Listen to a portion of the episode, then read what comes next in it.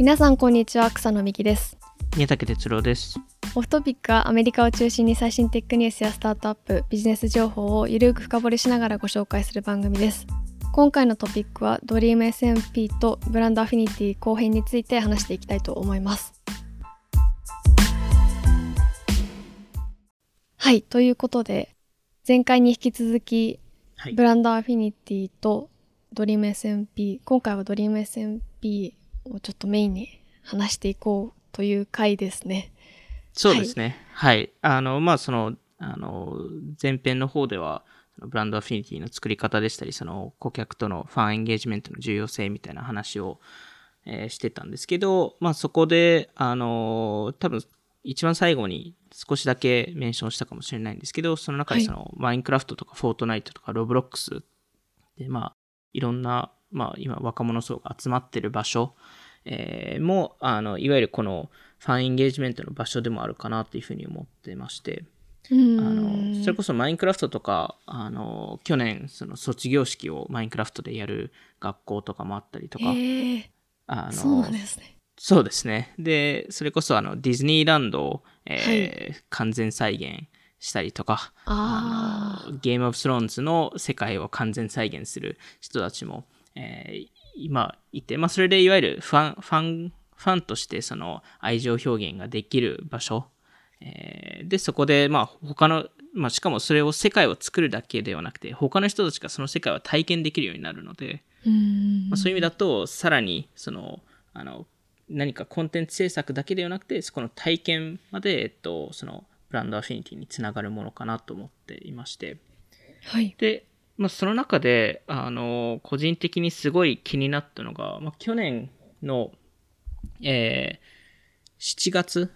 えーはい。から、えっと、すごい、えーまあ、人気になり始めたっていうか、その、す個人的に7月からスタートしたと思ってるんですけど、まあ、後ほどちょっと歴史の話もするんですけど、この DreamSMP っていう、えーものがありまして、はい。あの、DreamSMP の話をする前に、まずその、Dream っていうマインクラフト YouTuber を多分知る必要があると思っているので、まずちょっと Dream の話から、えーしたいかなと思ってます。はい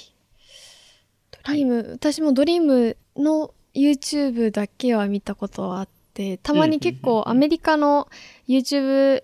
急上昇ランキングみたいな結構トップに結構入りますよね。いらっしゃるイメージで。で最はい。近インタビューの動画とか、まあ、顔出しはしてないんですけど出てて話題になってたのかなと思うんですけど結構、うんうん。なんか音楽とかも出されてますもんね。確かに音楽も出してましたね。確かに。マルチだなって。そうですよね。まあ本当に、あの、その、あの、個人名とかそういうのも出してない人なので、あの顔も出してないですし、あの、本当にあそんなに知られてない、えープレイヤーで、まあだからこそ、そのマインクラフトでのせい、マインクラフトでドリームのキャラクターってすごい人気なのも、多分、その、個人を知らないから、それが全部、その、マインクラフトのキャラクターにアテンションが来てるっていうのも一番あると思うんですよね。あーなるほど。確かに、まあなんで、えっと、彼は実際に YouTube を始めたのがはい。2014年ぐらいだったんですけど、結構長いですねただ、えっと、ちゃんと投稿しだしたのが、実は2019年で、で、その間に何をやってたかというと、めちゃくちゃ YouTube を研究してたんですよね。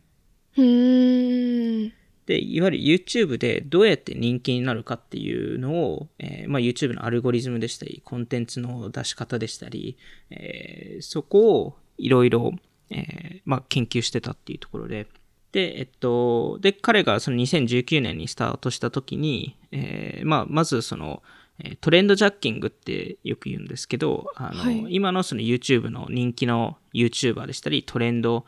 を、えっと、活用した、えー彼なりの動画を出すっていう、えーやり方で、まず少し登録者を増やして、トレンドジャッキンでグのやり方も知りたいですね。すごいあまあでも、まさに、バズる動画を作るってことですよね。ありそうですね。えっと、それが今の既存のなんかトレンドを使ってっていうところなので、まあ当時は、ピューディパイさんってすごい有名な YouTuber がいるじゃないですか。うん、はい。彼もマインクラフトに、えっと、久しぶりに、あの、遊んで、遊んでて、で、その中で、あの、マインクラフトっていろんな世界がサーバーで生まれるんですけど、その各世界で、その、マインクラフトではシード、シードって言うんですけど、た種っていうはい意味のものなんですけど、い、わゆる、えー各世界が違うんですよね、基本的に。で、あの、ただ、えっと、各世界にコードがありまして、そのコードを入力すると、同じ世界に、えっと、あの、ユーザーが、あの、一から、その世界を、世界に入り込むことができて、いわゆる同じ世界に入るっていう意味ではなくて、別の世界なんですけど、同じ、その木でしたり、同じう海、同じ景色が見れるっていうのが、あの、一つ、えー面白いところで、はい。で、その中で、そのピューリーパイさんが、あの、作ってた世界の、その、コードを公開してなかったんですけど、そのコはい。ードを見つける動画を、ドリームさんが作ったんですよね。どうやって見つけたのか確かに気になる。まあ、そこの、どういうふうに見つけたかっていう工程も含めて、いろいろ話している動画なんですけど、まあ、それで実際に見つかったりして、で、そこで、なんか、こういう、こういう世界なんですよっていうのをし紹介したり、まあ、そそういうところから、トレンドジャッキングをして、少しずつ人気になり始めて、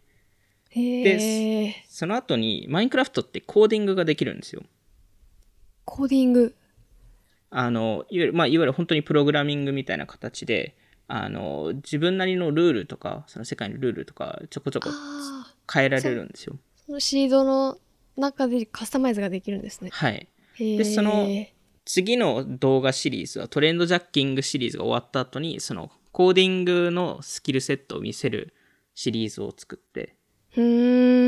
そこで、まあ、あの、ちゃんとマインクラフトの知識持ってるんですよっていうのを、えー見せたり、えーまあ、見せなかったりとか、えーそういうのをして、えっと、で、その後に、あの、まあ、今では多分すごい有名なスピードランナー動画っていうんですけど、うーん何ですか？いわゆる、えっと、マインクラフトって、まあ、ゲームとして、その、ある、最後にドラゴンが出るんですけど、そのドラゴンを倒すとゲームクリアっていうことになるんですけどその、それの世界最速でできるかっていう挑戦をやっていて、で、そこでドリームが1位になって、で、その数週間後に別の人が1位になって、またドリームがなったりとか、えーまあ、それの繰り返しが続いた中で、あの、まあ、ドリームってすごいよねっていう、えーところに、えーまず最初に、えーそこでドリームなんてそのマインクラフトのあのスキルセットがすごい高いよねっていう認識がついたところですよね。うんこう匿名で何者かわからないけどめちゃくちゃゲームがうまいこの人誰なんだっていうなんかワクワクしますよねそうなんですよね。へえで、その後に、実は、あの、多分直近でも、この YouTube、このシリーズの YouTube 動画を出して、これがす、めちゃくちゃバズった、えー動画シリーズで、はい。それが、えっと、マンハント動画って、えーっていうシリーズなんですけど、いわゆるその、ゲームをクリア、ドリームさんがクリアしようとしますと。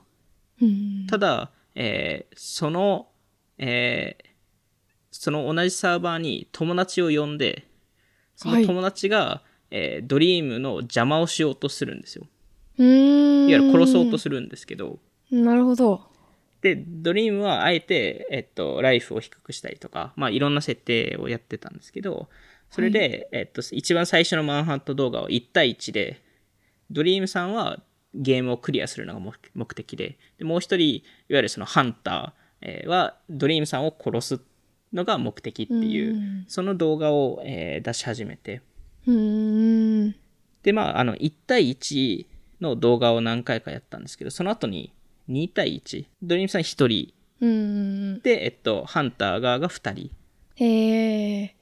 で、それが3対1になって、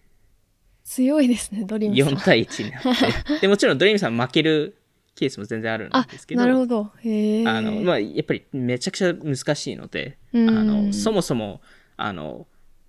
1対1だと、あの、ドリームさんがそのハンターを殺せばいいので、何回か。うん。そうそうするともう少し楽にクリアできるんですけど2対13対1とか4対1とかになるとやっぱりどうしてもそのいろんなトリックを仕掛けたりトラップを仕掛けたりしないと勝てないっていうところでそこですごいいろんな結構面白い瞬間があったんですけどやっぱそこでドリームさんのマインクラフトのスキルセットがめちゃくちゃ上がってうん。まあそういうチャレンジ動画を上げて、まあそこでどんどん人気が向上して、で、プラス、あの、今だとその、マインクラフト上で一番スキル持ってる選手が誰かっていうと、大体ドリームさんが結構トップ3に入ったりするんですよね。へえもともとでもまあスキルもめちゃくちゃあるしうん。動画コンテンツとしてのなんか切り口も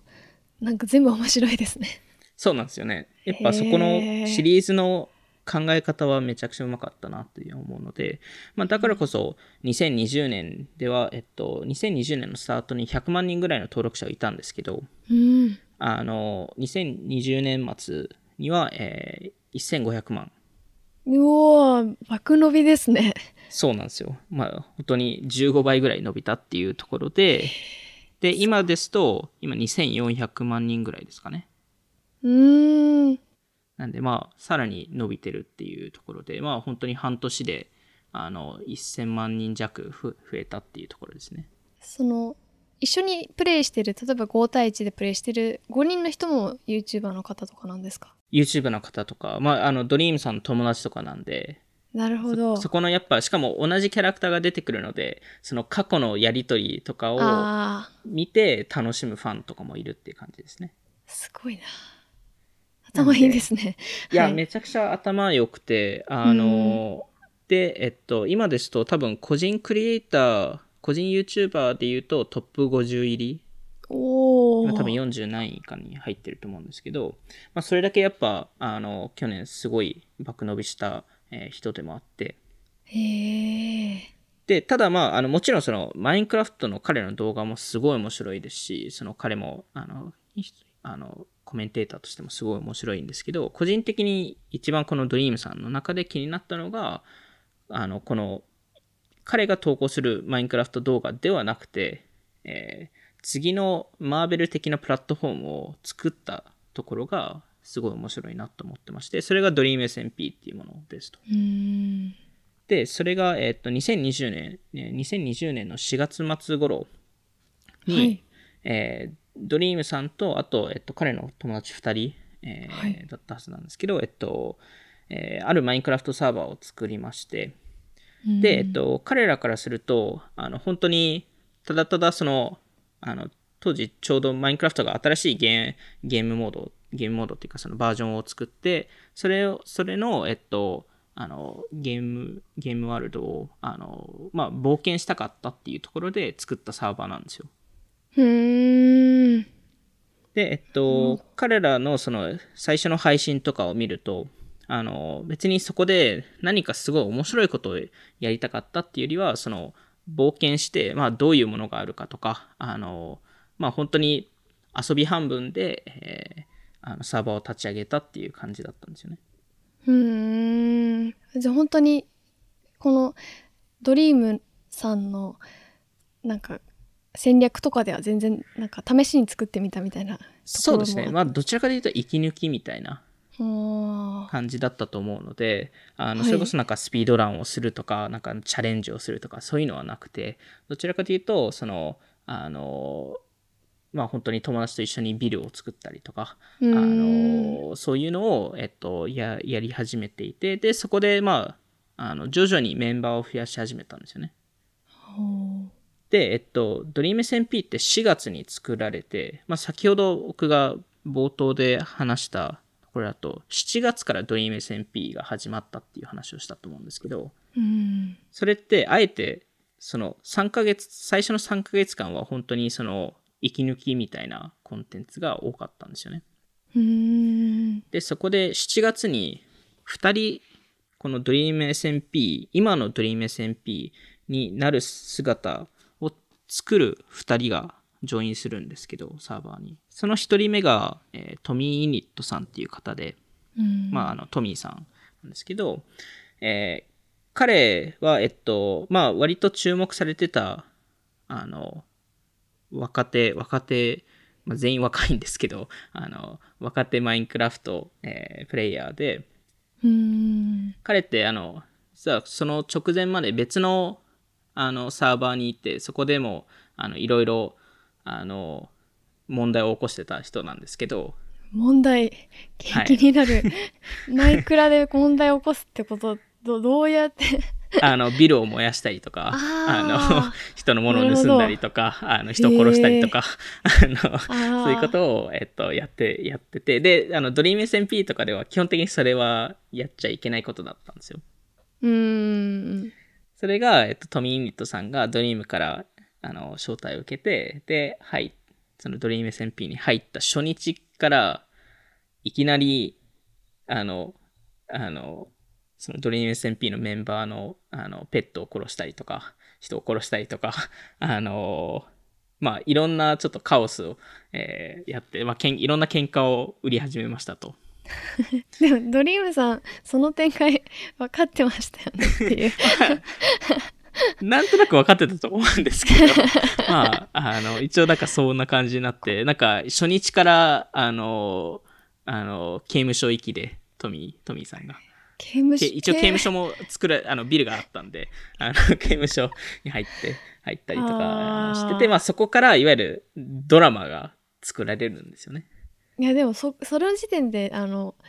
面白いです。そのなんかめちゃくちゃ、なんていうか不良というかやばいやつが、えこんな平和なとこに入るなんてどうなるの？みたいな。案の定やっぱり暴れ出すっていう、いや、本当そうで。刑務所があることにびっくりしました。そうなんですよ。で、あの、まあ、その、トミーさんが入った最初の2日間で、あの、戦争が、最最初の戦争があの始まりまして、へえあの、と土地の、あの、戦い合いだったんですけど、で、あの、トミーさんは、その、サーバーにいるメンバーを2人ぐらい、あの、自分の味方にして、でそこで本当に戦い始めていて、へえで、まあまあ、ただ、まあ、ただただ、その、その遊び半分で、その戦争になってたっていう感じだったんですけど、はい。で、まあ、トミさんが、その、ドリームセンピエのサーバーにジョインした、その1週間後に、その、もう一人の重要人物が入ってきたんですけど、うん。これが、えっと、ウィルバーさんっていう方で、はい。で、彼が入った時に、えー一つ、えードリームさん含めな、他のメンバーに要求したのが、台本を作りたいですと。おおまあ、いわゆるこのトミーさんが入っていろんなドラマが生まれ始めて、はいこれをなんかちゃんとしたストーリーにしませんかっていう提案をしだして、逆にトミーさんの台本じゃなかったんですねトミーさんの台本であトミーさんは単純にカオスを作る人だったっていう。ただただ。はい。で、まあ、このウィルバーさんっていう方が台本を作りたいですっていうのを言い始めて、で、一番最初はドリームさんとウィルバーさんが二人で、えっと、別のディスコードのあのサーバーを立ち上げて、そこで書き始めるんですけど、今はそこのディスコードサーバーに、あの、あの、その二人以外何か入ってるんですけど、そこで、いわゆるその、あの、大きなそのストーリーのポイントポイントを書くのに、えー合意をしたんですよね。じゃあその方がすごいですね、うん。ドリームさん発案ではなかったんですね発案ではないですね。で、まあ、この、まあ、いわゆるその、スストーリーを説明するにはちょっとあさすがに時間は足りないんで、あれですけど、はい、まあ本当にその戦争の話だったり、その土地の取り合いでしたり、まあ本当にそのドリーム SMP 内でトミーさんとウィルバーさんが、えー味方になって、そこであの国を作るんですけど、その国を独立したいっていうのを言い始めて、そこで、まあいわゆるドリームとの戦争になるっていう話とかになってるんですけど、まあ本当に政治の話とか、その裏切りの話とか、友達の友情の物語とか、権力の物語とか、本当にその、あの、ゲームオフスローンズ的な、へあーの、ストーリーがそこで生まれ始めて。そのカオスを生み出すトミーさんもよくそのシナリオに合意しましたね。そうですね。なうんただ、この面白いところは、その台本があるんですけど、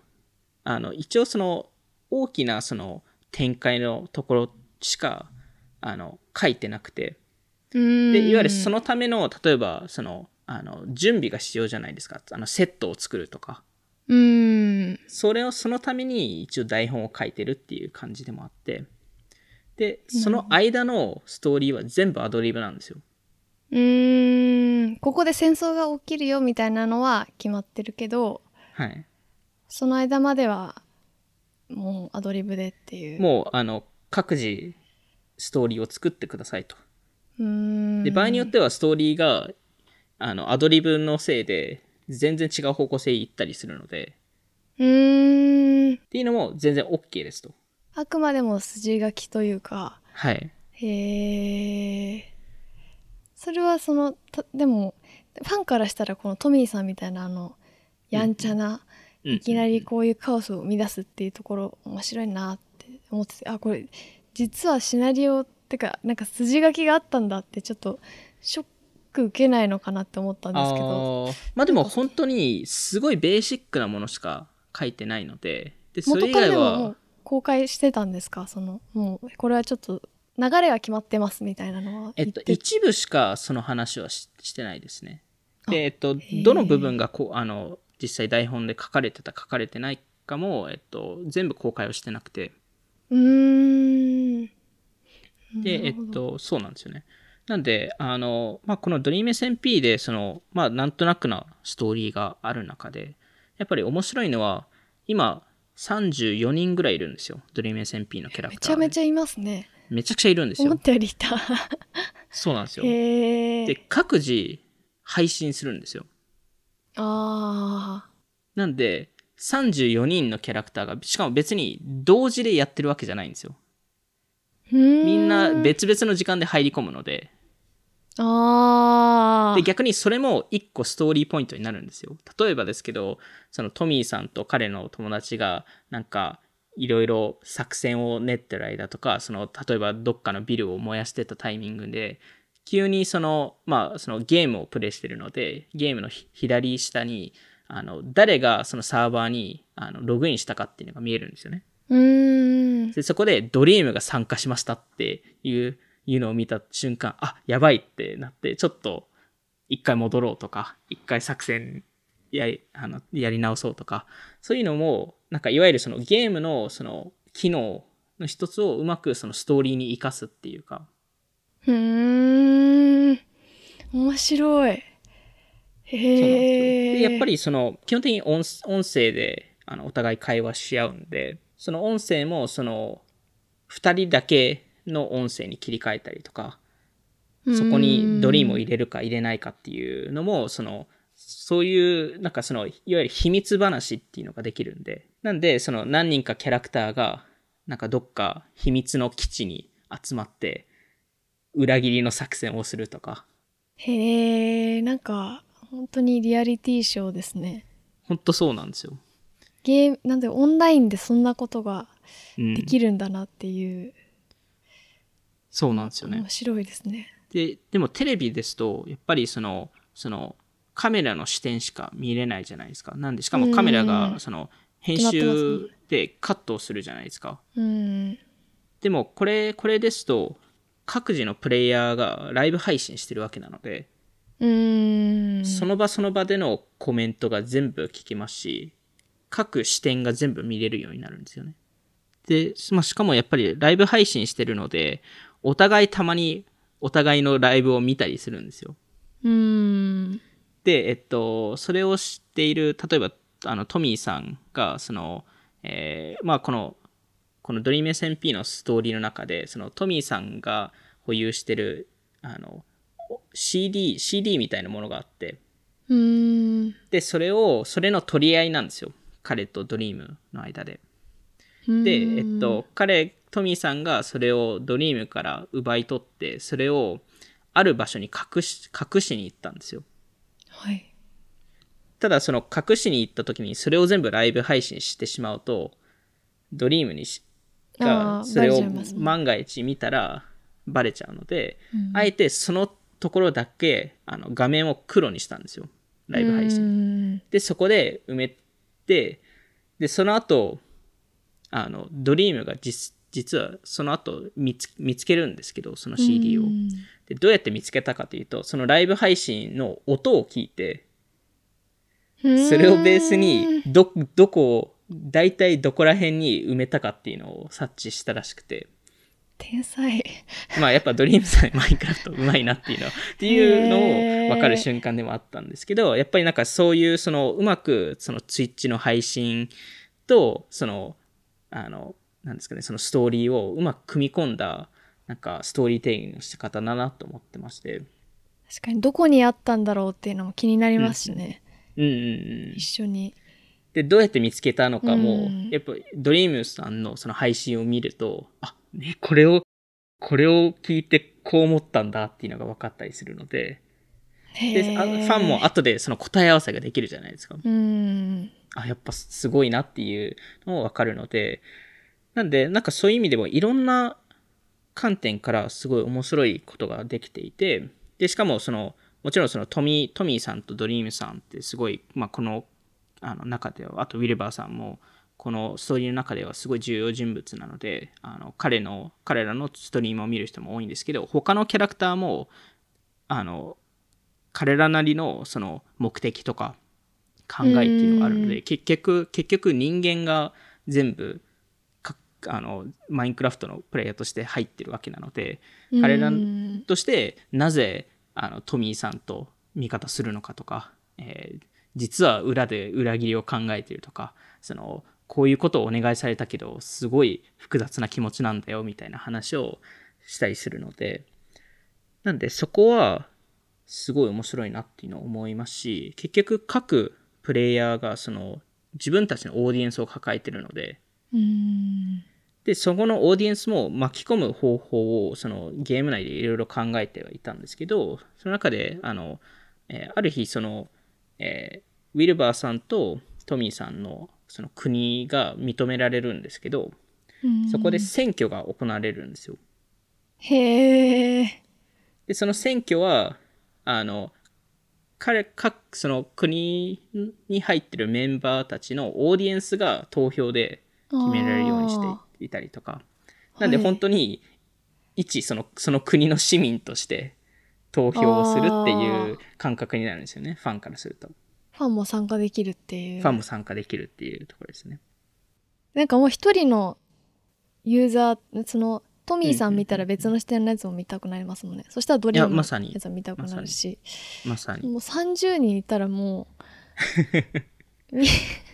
でそれまあでまあまとめの動画とかできるんですもんねえっと今、そうなんですよ。ま、まさにそういうまとめの動画とかできるんですけうんど、でもやっぱり、どんどん人気になっているからこそ、今だですと、大体毎回、その、まあ、その、あの、全員一緒にライブ配信するわけではないんですけど、大体、その、100万人ぐらい同時でライブ配信見ていて、で、トミーさんが多分一番撮っていて、たい多分6割ぐらい撮ってるんですよ、彼は。まあ、それぐらいやっぱりこの中ですごい強烈なキャラ人物だったり、クターなんですはい。もうほぼ主演ですね、彼は。あのドリームさんも主演じゃないです。あの、あれいいいわゆるなんかすごい、どちらかというと悪役っぽいキャラクターで、今は。えっとドリームがですか？ドリームが。あれなん今か。キャラクターが最初聞いた人だ感じだとトミーさんが悪者悪者というかそうなんですよ。ちょっとやんちゃな感じのイメージでしたけど。ただ逆に言うと、そのやんちゃではあるものの、その自分の国を作りたくて、それでやってる中で、その権力を圧倒的に握ってるのってドリームさんなんですよ。うーん。力を持ってるのはドリームムさんですし、やっぱりそのスキルとしてもすごい強いのがドリームさんなので、悪役っぽくなっちゃうんですよね。うーん。まあしかも最初なんかあの期待値もありますよねトミーさん、はあこんなわーって言うけど本当はこういう意図があってっていうとかそうなんですよ。ドリームの巨大な権力によってみたいなそうなんですよ。でしかもトミーさんって本当にその友達と一緒にそのこの国を作ろうとして、一回ドリームに止められて、あの、うんあの、一回その、あの、すごい遠いところに行かされるんですよね。で、そこでその反省をして、本当に泣いたりとか、その感感情、すごい複雑な感情になって、で、で、でどうやって戻るのかとか、まあ、ほ本当にそストーリー見るとすごい面白いんですよ、普通そに。んななんかマイクラで島流しみたいなことが起きるんですか？悲しい。でできるんですよ。で、しかも島流しした後に、唯一毎日彼、彼のあのモニタリングをししたのがドリームで怖いですね。そこでトミーさんがパーティーを開催したいって言って、友達が絶対来るからっていうのを、で、ドリームにチケットを渡して、これを招待券をみんなに渡してくれっていうのを言うんですけど、ドリームさんがだ渡さなくて、うわ意地悪。で、結局誰も来なくて、トミーさんがすごい悲しむっていう、なんかそういう本当になんか映画のようなドラマ が、あの、へー。マインクラフト上で行われてたっていうところで。うわードリームさんでもなんかこれあの誰にも配らなかったら面白いだろうなっていうの。誰も来ないパーティー面白いだろうなって。思ったんで思ったっていうかまあそういう筋書きだったのかそれともなんか、うんうんうんうん。いや本当にやったのかわかんないですけど。展開が面白いですね、いや、そうなんですよ。しかも、その、まあ、ゲームなので、ゲームってその、キャラクターが、例えば、あの、キャラクターをがなくなっても生き返るじゃないですか、基本的に。うんで、えっと、ドリーム SMP では、ちょっとどのタイミングからっていうのは明確ではないんですけど、あの、えーある時から、えーそ、そこに対してのルールができて、うんえー全キャラクターに3ライフあげますと。うんで、そのサンライフっていうのは、えっと、もし、ストーリーの中で、ストーリーの一環としてプレイヤーが死んだ場合に、ワンライフ消えますと。うんなんか、くだらないことをやってて、死んでも、まあ別にいいですという話な、話で、本当にストーリーの一環として亡くなった場合には、えっと、ワン、ワンライフ消すので、今、何、数名が、ワンライフしか残ってないんですよ。うんで、その人たちが、もしストーリーの一環で亡くなった場合に、サーバーに入れなくなるんですよ。本当にサバイバルゲーム的な感じでもあるんですか？そうなんですよ。あの、本当に、まあ、それ、そういう意味で、より、最後の命ってすごい重要性のあるものなんで、ヒリヒリしますねこれはそうなんですよ。なんで、実際に、まあ、ちょっと、あの、えードリー、ドリーム SMP のストーリーを、えっと、一部聞きたくない人は、ご、あの、2、3分、1回、あの、スキップしていただいてスキップしてほしいんですけど、はいあの、ウィルバーさん死ぬんですよ。おーウィルバーさん誰だろう あの、さ、さっき言ったあのあの一番最初に台本を台本作ってる人そうそうそう。はいで、彼は、そのウィルバーっていうキャラクターが、もう戻ってこれないんですよ、今。えー、発端なあの一番最初に作った人なのに。はい。でもそれも、台本の一部でそういうことになってて、自分殺して。自分を殺したんですよ。で、今、彼は、えっと、幽霊として戻ってきてるんですよ。それもなんかストーリーの一環としてそういうキャラクターがいるっていう話になってるんですけど、で、はい。それもなんかすごい重要な、あの、あの、立ち位置にもあるんですけど、まあ本当になんか、あの別に全員幽霊として戻ってくるわけではないので、なんかその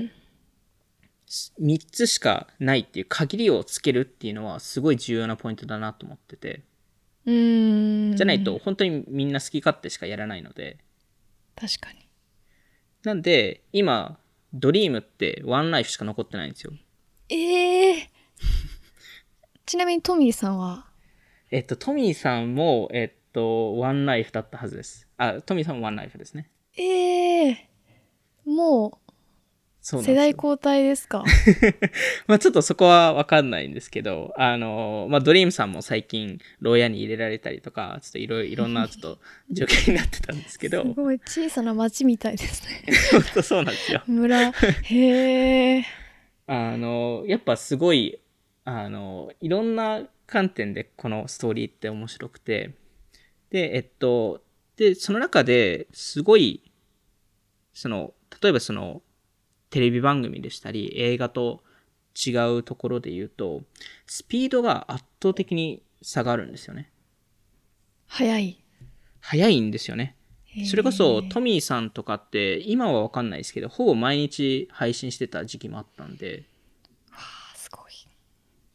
なんで、まあ本当にストーリーが進むペースってめちゃくちゃなスピードで進んでて、まあ、だからこそファンエンゲージメントがより濃いと思うんですけど、あの、大体その、まあ漫画とか、その、あの、まあドラマとかテレビシリーズとか、あの、そのストーリーを考えるときに、複数の、なんていうんですかね、英語だとアークって言うんですけど、ストーリー一章二章みたいなことですかね。一幕、二幕目みたいな。そうですね。そのまあ、一段落するみたいなことですね。そうそうです。ストーリー、ま、盛り上がりが。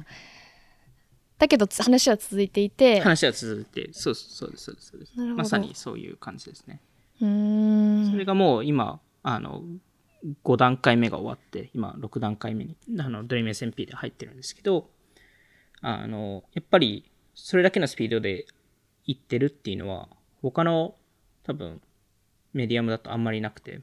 うんそれが一つ面白いなっていうところと、あとはやっぱり、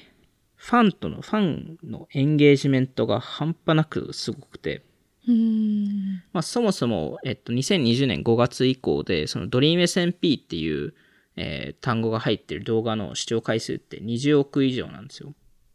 いやー、すごいですね。そうなんですよ。そもそもめちゃくちゃ見られてるコンテンツでもああるんですけど、ただ正直そこが面白いっていうところではなくて、その、まあ、例えばトミーネットさんとかドリームさんとかウィルバーさんとかが配信をするじゃないですか。でも配信って別に24時間やってるわけじゃないので、例えば数時間やった後に終わるじゃないですか。はい。でその終わった後が実はすごい面白くて、ファンが全員コンテンツを作り始めるんですよ。そのタイミングで。で、例えばその、えー、まあ、30人ぐらいいるわけなので、みんな何をしてたかっていうのを共有し合ったりとか、それの、あの、全員、全員をトラッキングする、あの、ウィキとかがあるんですけど、どういうイベントが起きたのかとか、それをどう分析した方がいいのかとか、そもそも草野さんが言ったようにまとめとか、全体のストーリーが、ストーリーがどうなってるのかとか、あの、ファンアートとか、リアクション動画とか、あの、まあ、それこそ、例えば、ワットパッドってあるじゃないですか、サービスで。はい。あの、そこでも DreamSMP っていうカテゴリーがあるんですよ。うん。そこだけで3.4万ぐらいの、あの、小説みたいなファンフィクションが存在するんですよね。へえ。で、その結局、うん。ちょっと、本当に、その、ドリーム SMP とはまた違うストーリーをファンが作ってるってことですか？えっと、全然違うストーリーも作ってます。へえ。すごい。しかもこの、まあ、ドリーム SMP の歴史っていうものがあるので、それをドリーム SMP の人たちが、その歴史の本を作ってなくて、ファンたちが作ってるっていうことになっているので、まとめてくれてるんですね。まとめてくれてるっていうところで、それこそあの、あの、僕も、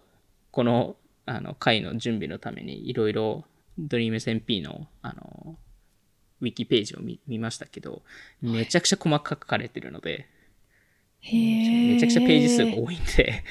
あの、すごかったですね、本当に。それ、どういった人たちが読んでるか、書い、本当に若い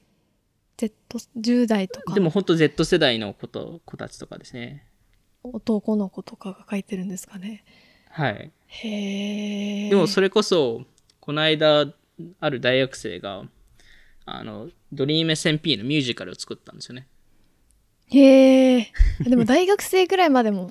見てる、そう、全然見てますね。全然見てますね。へえ。普通に僕も見て、めちゃくちゃ面白いと思いましたもん。一ストーリーとして面白いんで。まあしかもそのドリーム SMP のキャラ、プレイヤー自体も、そのファンアートに対してリアクションをしてくれたりとか、うん。それ、それこそ、その、あの、ファンフィクションで、での、なんかそこでセリフを書いたりするんですけど、そのセリフをあえて DreamSMP のプレイヤーが言うとか、ええそれは嬉しい。本当にファンとしてすごい嬉しいじゃないですか。うん。なんでそういうのもあったりとか、まあそれこそ僕もこの DreamSMP をより理解するために、もちろん全コンテンツ見れるわけじゃないので、大量のコンテンツがあるわけなので、うんなの、で、このストーリーのまとめの動画も見たんですけど、はい。と大体 YouTube 動画でシリーズになってるんですけど、5.5時、5、6時間ぐらい動画で、めちゃくちゃ面白くて、で見たらそう16歳が作ってるんですよ。おー。で、彼のストーリーテイングの仕方もめちゃくちゃうまいですし、はい。しかも、彼が、あの、えっと、もう一人の、うんえっと、YouTuber と一緒に提携し、提携してっていうか、パートナーシップを組んで、この動動画シリーズを作ったんですけど、そこで何をやったかっていうのを言うと、その DreamSMP のせ世界を再現してるんですよ。うーん。あの、あの、1ブロック全部、全く同じ世界を作っていて。で、その中で、その、んあるシーンを再現したりとか、へえ。その YouTube、あのそのまとめ動画の中で、なんかそういうのをやってるのはすごいなと思ってまして。マイクラ上でまた再現をする。再現っていうか、全く同じものをまた作るっていう。また作って、そこで再現をするっていう。へえ。すごいですし、ちょっと見てみたいですね。ちょっと後で教えてください。あはい概要欄に貼っておきます。はい。まあ、だからこそ、この、マーベルユニバースって言いますけど、それと同じように、ドリーム SMP ユニバースっていうものが作られてきたのかなと思ってまして、こそやっぱテレビ、テレビ番組もそうですし、まあ、あの、映画もそうですし、マーベルとかですと、あの、セレブカメオってアメリカではよく言うんですけど、あの、セレブの人たちがちょっとワンシーン出るとかってあるじゃないですか。うん。マーベルのあの作者の人が毎回出るみたいな、ああ、スタンリーが出るとかですよね。まさはいにそういうところとか、例えばその、えっと、ロード・オブ・ザ・リングズにエド・シーランが出たりとか、うーん。やっぱゲームスローンズにも確かエド・シーランとか出てたと思うんですけど、あの、それこそ、なんかやっぱ、スター・ウォーズとかもいろんな、やっぱ人気な IP なので、いろんなぎ、あの、セレブが一瞬でもいいので出たいっていうんですね。出演したいっていうんですやっぱそういうのがある中で、実はドリーム SMP でも同じことが起きてて、へえ。あの、例えば忍者いるじゃないですか。フォートナイトのストリーム、人気ストリーマー。人気ストリーマーも、ドリーム SMP に、えー参加して、ツアーをもらう、ツアーをして、で、実はそこで結婚したりとか、へえ。あの、キャラクターと結婚したので、別に、あの、本当に結婚してるわけじゃないんですけど、そのなんかそういうストーリーがあったんですね。そういうストーリーがあったりとか、あの、ポキメインって、あの、人気のツイッチ配信者もいるんですけど、はい。ツアーをしたりとか、コープスハズバンドって、アマンガスとかですごい爆伸びした、あの、えーっと、YouTuber もいるんですけど、彼も、えーツアーをして、で、なんかいろんな企画をドリーム SMP 内でよくやるんですけど、そこで、なんかその、えー歌の、なんか、コンペみたいのがあったらしくて、それの審査員としてうん。コープスハズバンドが入ったりとか、へえ。それこそ経営サイトとか、あの、リルナーセックスも実は、あの。入って、そこでツリーハウスを作ったらしいんですけど、なんかアメリそこのそこって本当アメリカのすごいとこですよね。その歌手、なんかポップアイコンみたいな人も普通のなんか各業界に有名人がいてそれがみんなマイクラ使える能力を持っているっていうことの凄さ。そして呼び込めるドリームの凄さ。いや、すごいですよね。まあでもそれこそ、ミスタービーストも、うあの、参加したんです。けど、ミスタービーストはミスタービーストらしく、あるチャレンジを作って、何かあげたんですか？CD いっぱいあげるよって。あの、1000万円のギフトカードをドリームすごい。SMP のどっかに隠して、で、ドリーム SMP のメンバーがそれを探しに行くっていうチャレンジへ動画を作えったりとか、あの、そういうのを、えっと、やったりしていたので、なんで、個人的に将来、例えばその、どっかのハリウッド、ハリウッドスターがその映画のプロモーションとして、今最近だと YouTube、YouTube 番組とか出たりするんですけど、今今後ドリーム SMP にも出てくるのかなと思いましたね。あー、ありそそれこそアーティストが、あの、自分のツアーをプロモーションするために一緒に出て、ちょっと一緒に歌おうみたいな話確う。なんか映画のセなんかちょっと何か作れそうですしね。それはめちゃくちゃ相性がいい ですね。なんで、なんか、うまく、その、リアリティ番組でありながら、その、あの、マーベル的なそのストーリーもあるので、一応、フレキシブルにどっちも動けるんですよね。トークショーにもできますしね。トークショーにも全然でもできますもんね。そうなんですよ。なんで、その自由度があるっていうのは、すごいいいなと思うので、それマイクラの凄さでもありますよね。そうですねその自由度が、あうんの、何にでもできるっていうのは、すごいなって思うので、まあ本当にこの Dream SMP って次のマーベル、マーベルだなって思うところっていくつかあるんですけど、まあ、例えばその、やっぱりそのマーベルも各キャラクターがいるわけじゃないですか。そのアイアイアンマンとかハルクとか。あの、で、各自のストーリーってあるわけで、うん。で、マーベルとかですと、やっぱ、すごい予算をかけて、その、例えば今今ですと、ローキーの、あの、ドラマシリーズが、あの、は始まってますし、今、ブラックウィドウの映画が出てると思うんですけど、その、バックストーリーを、別、別の番組とかで言わん、まあ話してるわけなんですけど、あの、それが、ドリーム SMP の中だと、各自の YouTube チャンネルを持ってるわけなので、うん。そこでドリーム SMP の動画も上げるときもあれば、別のものも上げるときもあるっていうところで。うん。で、まあ、それこそその前回、その、ポッドキャストで話した、そのマーベルってそのプラットフォーム化したっていう話をしたじゃないですか。はい。で、その中で、あの、Guardians of the Galaxy ってあんまり知られてない IP が、まあ、マーベル映画になって、すごい人気になったっていう話があるじゃないですか。うん。で今、ドリーム SMP でも似て似たようなことが行われていて、はい。あの、花ローズさんっていう、あの、まあ、徐々に上がってきていた、あの、マインクラフトのストリーマーがいいたんですけど、彼女がドリーム SMP に参加して、うんえー今年、あの、今年の1月に参加したんですけど、はい。で、えっと、彼女の一番最初のドリーム SMP についての YouTube 動画がえー100万再生回数を突破して、そへえ。れが花ローズさんからすると初めて100万再生回数を突破した動画だったんですけど、そもそもなんかそういうのってオーディションで選ばれるんですか？入えっれる人って。と、オーディションではないです。あの、招待制です。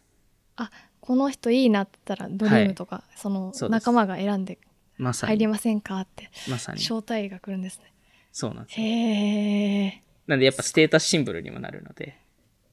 へえ。で、やっぱオーディエンスからしても、あ、え、この人が選ばれたなんでだろうっていうのを思うので、まず動画見ようってなるんですよね。うーん。なんで、まあ、この花ローズさんも、えー今年の1月に参加したんですけど、3ヶ月で YouTube オーディエンスが4倍になったんですよね。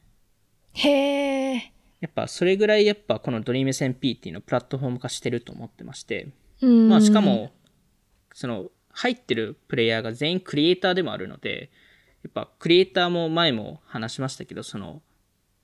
オーディエンスとの信頼関係の作り方とか、親近、親近感の作り方、アフィニティの作り方ってめちゃくちゃうまいじゃないですか。うーん。で、やっぱり彼らとしてもか拡大する一個の方法っていうのはコラボじゃないですか。はい。で、DreamSMP って最大のコラボプラットフォームなんですよね。マインクラフトからすると。うーん。いわゆるトップマインクラフトプレイヤーが全員入ってるところなので、それで、しかも今まで自分が作ってたコンテンツとはちょっと違うストーリー性のあるコンテンツを作れるのでう、んそうすると過去のものも見る、見たい人って多かったりするので、確かに。今までどういう風に流れて、ここまで来たのかっていうのを知るためには、やっぱストーリー性のものがあった方が面白かったりするので、まあ、これがそのドリームとか、その他のマインクラフトプレイヤーが、その個人からそれ以上のものにスケールする方法でもあると思っていて、うーん。で、まあ、これがその、あの、まあ、ディズニーとかマーベルの作品って全部台本になってるじゃないですか。はい。めちゃくちゃコントロールされてるものの中で、それとはかなり違って、まあ、ある程度の、その台本がき決まってるかもしれないですけど、全部その間はアドリブになってますし、あの、例えばさっきその選挙があったっていう話をしたじゃないですか。はい。で、まあそのファンが投票するんですけど、その選挙でその、その国の大統領候補がスピーチをするんですけど、実はその、えー確か3つぶ、三つのパーティーに、あの、派に分かれてたんですけど、1人現れなくて、へえ。で、これ完全アドリブっていうか、アドリブっていうのか分かんないですけど、寝坊です。へえ。寝坊で出てこなくて、あの、いわゆるログインしなくて、なんか一つの政党来ないねって何もしないねって言って寝坊でしたって待待っても誰も来ないみたいな。なんで、何をやったかっていうと、そこの副大統領の人が別の派を作って、別の党を作って、で、それ、これ完全アドリブなんですよ。その元の台本に全くこういう話はもちろんななってなくて、で、まさかその党が勝つっていう。へえなんで、本当にその台本がなんとなくある中で、本当にクリエイターに任せてるっていう、クリエイティブコントロールを渡してるっていうのが、すごい面白いなと思っていて、それ、それが多分今までの映画とかテレビ番組では絶対できないことで、やっぱクリエイターだからこそ、各自がクリエイターだからこそ、何が面白そうかっていうのが、瞬時に判断できる人たちなんですよね。確かになんかその今までの例えば前回紹介した、まあ、選択肢が選べるドラマ、あのブラックミラーのバンダースナッチとかうなんかいろいろありましたけどなんかこう予期せぬ出来事みたいなのが筋書きなしで起きて、でそれをなんかどう対処するかっていうなんかクリエイターの力量が すごいなって思いますね。いや、すごいですよね。でもそれこそ、例えばミスタービーストが、そのクラブハウスとかで最、最初にクラブハウスにジョインした時にも、すごい、すごいなと思ったのは、なんかやっぱ会話を盛り上げるために、めちゃくちゃ考えてるんですよね。常に。んなんで、これもっと面白くするために、なんかランダムで誰かに100万あげ、あげ、あげようかっていうのを急に言ったりとか、まあミスタービーストらしく、でもやっぱり、なんか、その、何かひねり、ひねりを入れたいとか、やっぱコンテンツに対して、すごい考えてる人たちだなっていうのは思いましたね。確かにでもミミスタービーストなんかやっぱミスタービーストらしいですね。そうですよね。お金で解決するってりというかいう。お金 なんかやっぱでもミスタービーストにしかできない面白さというか、そうですね。まあ、トトミーさんだったら、急になんか、人をディスり始めるとか、もしかしたらそういうことをやってるかもしれないんですけど、やっぱなんか、やっぱ各各自のブランド、オンブランドでありながら、そこの新しいコンテンツの作り方を考えてるっていうのは、すごい面白いと思ってますし、やっぱ瞬時に変わるっていうのも、やっぱ今の、まあ、それこそライブ配信にすごいつながってますし、あの、やっぱりこの IP とかエンタメ事業に入ってる方ですと、やっぱりここは絶対見ないといけない領域だと思ってまして、うーん。やっぱりここのクリエイティブのところと親近感を作れるところで全体のストーリーを見れるところっていうところを考えると今まで以上のコミュニティとアフィニティ作りができるのがこのドリーム SMP だなというふうに思ってますね。うーんこれ日本でやりたいですね。でやりたいですね。日本でてかやりなんかどうや。なんか結構再現性があるようでめちゃくちゃ高度な本当にうん。スキルを持った人たちが集まってる、まあ、ゲームも、ね。ゲームのスキルもそうですし、なんか物語を突然にできるうん。うん。力でしたり、いや、本当そうですよね。うんで、やっぱりこういうマーベルとかと、その違いっていうのは、この、やっぱビデオゲーム経由でストーリーテリングしてるっていうのは、いろんな意味で面白いと思っているんですけど、やっぱりその低予算でできるっていうのが、まあ、あとスピード感持ってできるっていうのがあっていて、うんマーベルも実は最近このファンフィクションに、あの、すごい、えっと、えーフィットするようなコンテンツをコンテンツシリーズをあの出すんですよ。うーんあの、マーベルが新しいアニメシリーズを出すんですけど、あーこの前で予告みたいなの出てたやつですか？ああ、そうです、そうです。はい。それのシリーズのテーマが、もしもっていうシリーズなんですよ。いや面白い切り口ですよねでいわゆるアベンジャーズとかそのマーベルのストーリーの中でもしもこのキャラクターが例えば死んでなかったらどうなるのかとか。うーんで、それって本当ファンフィクションじゃないですか、いわゆる。確かにファンフィク、ファンの人たちが書くようなコンテンツを実際映像化してるっていうところで、なんかそれはすごい、まあドリーム SMP に影響されたのかわかんないですけど、なんかそういう、その瞬時に変えられるっていうところとかは、なんかドリーム SMP っぽいのかなっていうのを思いましたし、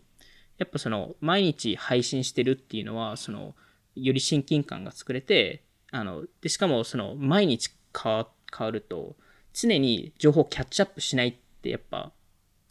そういう感じになるんですよねあのファンファン側としても。うんとなると友達と話す時もえ昨日のあの配信見たってなるんですよね。うーんとなるとより文化に統合されるようになったりとか。で、それによってよりファンフィクションとかコンテンツが作られて、で、それに対して、そのクリエイター側もちゃんとリアクションをしてあげて、みんなそのハッピーになるっていうのを、やっぱそこの、そのファンとのエンゲージメントっていうか、その親近感の作り方っていうのが圧倒的に強いなと思いますし、クリエイター自身も Twitch だけで配信してるわけではないので、いろんなコンテンツをいろんなところで自分の性格を見せていて、それ,、まあ、それこそまとめの動画を YouTube に上げたりとか、あの Twitter 上で愚痴ったりとか、あの Instagram でちょっとあの自分のかっこいい姿を見せたりとかしたりするので、なんか、あの、まあ、しかもその、やっぱビデオゲームだからこそ、あの、低予算でリアリティ番組にはありえないことができるんですよね。なんか物壊したりみたいなのもできまますね、さにそうですね。死ぬ、死ぬことってできないじゃないですか、リアリティ番組だとさすがに。さすがにというかもう何でもだダメですよ なんで、やっぱ国を作るとか、なんかうん独立宣言をするとか、大に統領を作るとか、人を裏切るとかって、まあ、リアリティ番組だと多少のことしかできないので、うーん。それをビデオゲームだともう完全自由があるっていうのが、やっぱ、なんかすごい面白いポイントだなと思いますよね。確かに。しなんか例えば日本とかだとそのバーチャル YouTuber の人とかが所属事務所の中でこう他のいろんなキャラクターがこうゲスト出演したり例えばみんなで同じ番組にあの動画に出たりみたいなことってあるのかなと思うんです見たことあるんですけどなんかそれなんかそのドリーム SMP って個々のやっぱクリエイターであるからうん、そのうん。別のコミュニティにもいるしなんかうん同じ事務所とかっていうよりこうそれぞれ活躍してるから面白さがあるしいなんかサプライズ感があるし、うん。でしかもなんか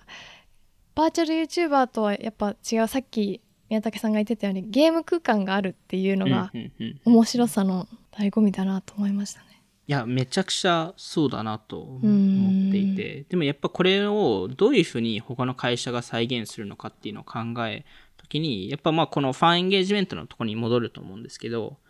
あの、あるその e スポーツのチームがあるんですけど、チームリクイッドっていう結構あの、業界ではすごい有名なチームなんですけど、はい、彼らがこのファンエンゲージメントのソフトウェアを作っていて、その社内用に。で、それが何をやってるかというと、そのファンがそのチームリクイッドに対してのなんか投稿でしたり、SNS 上で投稿したりコメントすると、あの、ポイントをもらえるような仕組みで、へえで、リクイッドは、その、まあ、ゲーム、e スポーツなので、ゲーム会社でもあるので、その、あの、ゲーミングチェアの会社でしたり、そのパソコン、えーデルとかと提携して、あの、そのポイントをディスカウントとしてファン、えーファンに、えっと、ディスカウントを提供したりとか、うーんファンに還元されるんですね。あ、そうです、そうです。その、そのファンがそのポイントを使って、なんかいろんなことができできるようになるんですけど、うーん例えばですけど、まあ、その何か物を買うっていうのは分かりやすいと思うんですけど、あのチームリクイッドのもちろん開発チームっているので、うーん開発チームにピザをおごれるっていうう。それを自分のファンが自ら自分のポイントを使って、あの、はいピピザをおごることもできるんですけど、うんそれもなんかすごいやっぱりファンとしては、その開発に、開発を支援してるっていう思いって、やっぱすごいあ強い、あの、その、チームとの関係性づくりっていうところだとすごい強いと思うんですよ。ーへえ。とかまあ将来的にはその e スポーツそのリチームリクイッドの選手のジャージにファンの名前が刻まれたりとか、あそういうのも、えっと、やったりしてて。でそのそのソフトウェアはそのポイントだけではなくてそのチームのそのこどういうコンテンツを出すかっていうスケジュールでしたりその自分の好きなプレイヤーの選手のトラッキングができたりするんですけどそのソフトウェアをあの導入してからその再生回数が、まあ、あのいろんなプラットフォームであのコンテンツ出してるのででも少なくとも全プラットフォーム少なくとも20%上がってるんですよ。インセンティブを加えるとそういうポイントとか。で今4万人ぐらいが4万人のファンがそのプラットフォームにいるんですけど。あのやっぱりこの面白いところって大体その4万人の中がその最初にそのプラットフォームに入ったきっかけっていうのはチームリクイッドの一人の選手が好きだったんですよね。うーん。いわゆるドリーム SMP ですとドリームが好きだった人が入ったりとかはいトミーさんが好きな人が入ったりとか。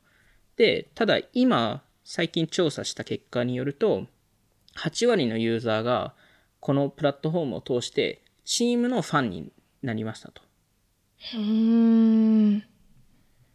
で、この一人のクリエイターからそのプラットフォームを好きにさせるっていうのが、この DreamSMP とか、こういうそのチームリクイッドとか、まあ、会社が考えるべきことだと思って、それが商品なのか、そのファウンダーなのかちょっとわかんないですけど、なんかより大きなものに、えーファンになってもらうっていうのが重要で、チームリクイッド、実はこのソフトウェアをあの今ホワイトレーベルししていて。売ってるんですよなんで、まあ、こういうような、その、クリエイター軸、軸に、プラットフォームを好きにさせるっていうのは、例えばペロトーンとか同じことやってると思っていて。クリエイターがインストラクターで、インストラクターも自分なりのストーリーとか、その、あの性格があるので、それが好きな人たちが集まって、でもペロトーンって面白いのは、その、あの、インストラクターの授業ってめちゃくちゃ台本化されてるんですよ。うーん。で、ただ、実はインストラクター同士がコラボするタイミングとかもあれば、はいインスタグラム上で一緒に写真に写ったりとか、そういうペロトンファミリーみたいなのを作っていて、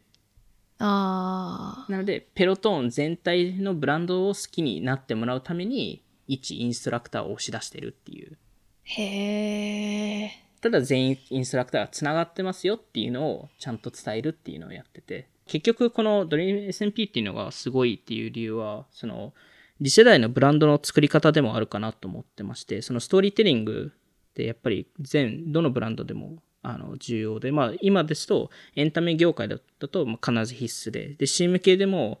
ほぼ必須になっていて、で、今後 B2B 企業でもめちゃくちゃ重要になってくると思っているので、その中でそのストーリーテリングの一環として、その面白いストーリー、それがまあ会社ですとプロダクトとかあのだったりすると思うんですけど、プロダクト体験だったりすると思うんですけど、それだけではなくて、誰がそれを伝えてるか、それがまあ創業者なのか、ファンなのか、従業員なのか、でそれをどうやって広げるのか、えーっていうのが重要になっている中で、もう一つ重要になっているのが、このブランドアフィニティっていうところで、結局今の Z 世代の子たちっていうのは、そのブランドと友達になれなかったら購入しないっていうのを言ってるわけなので、そこがそのドリーム SMP の凄さでもあって、その面白いストーリーを複数のいろんなクリエイターから、えー作ることによって、幅広く、えーいろんな層から親近感、えーブランドアフィニティが作れて、プラスそこでプラットフォーム化することによって、さらに新しいアイディアとか、新しいキャラクターとか、新しいストーリーが作れ、作れるのと、そこを全部合わせたものが、えー合わせたものに対してファンがさらにコンテンツを上乗せして、えーで、投資をすることによって、全体のストーリー IP、ドリーム SMP っていうブランドがポップカルチャーの中に入り込むっていうのが、このすごいざっくり、ざっくりそのサマリーとして言うと、この DreamSMP の凄さかなっていうふうに思いました。はい。じゃあ今回も聞いていただきありがとうございました。オートピックでは YouTube やニュースレターでも配信していますので、気になった方はオフトピック JP のフォローお願いします。今回の収録は YouTube でも聞くことができます。また、Spotify で5分でわかる最新テックニュース解説、バイツも更新しているので、ぜひ聞いてみてください。ではまた次回お会いしましょう。さようなら。さようなら。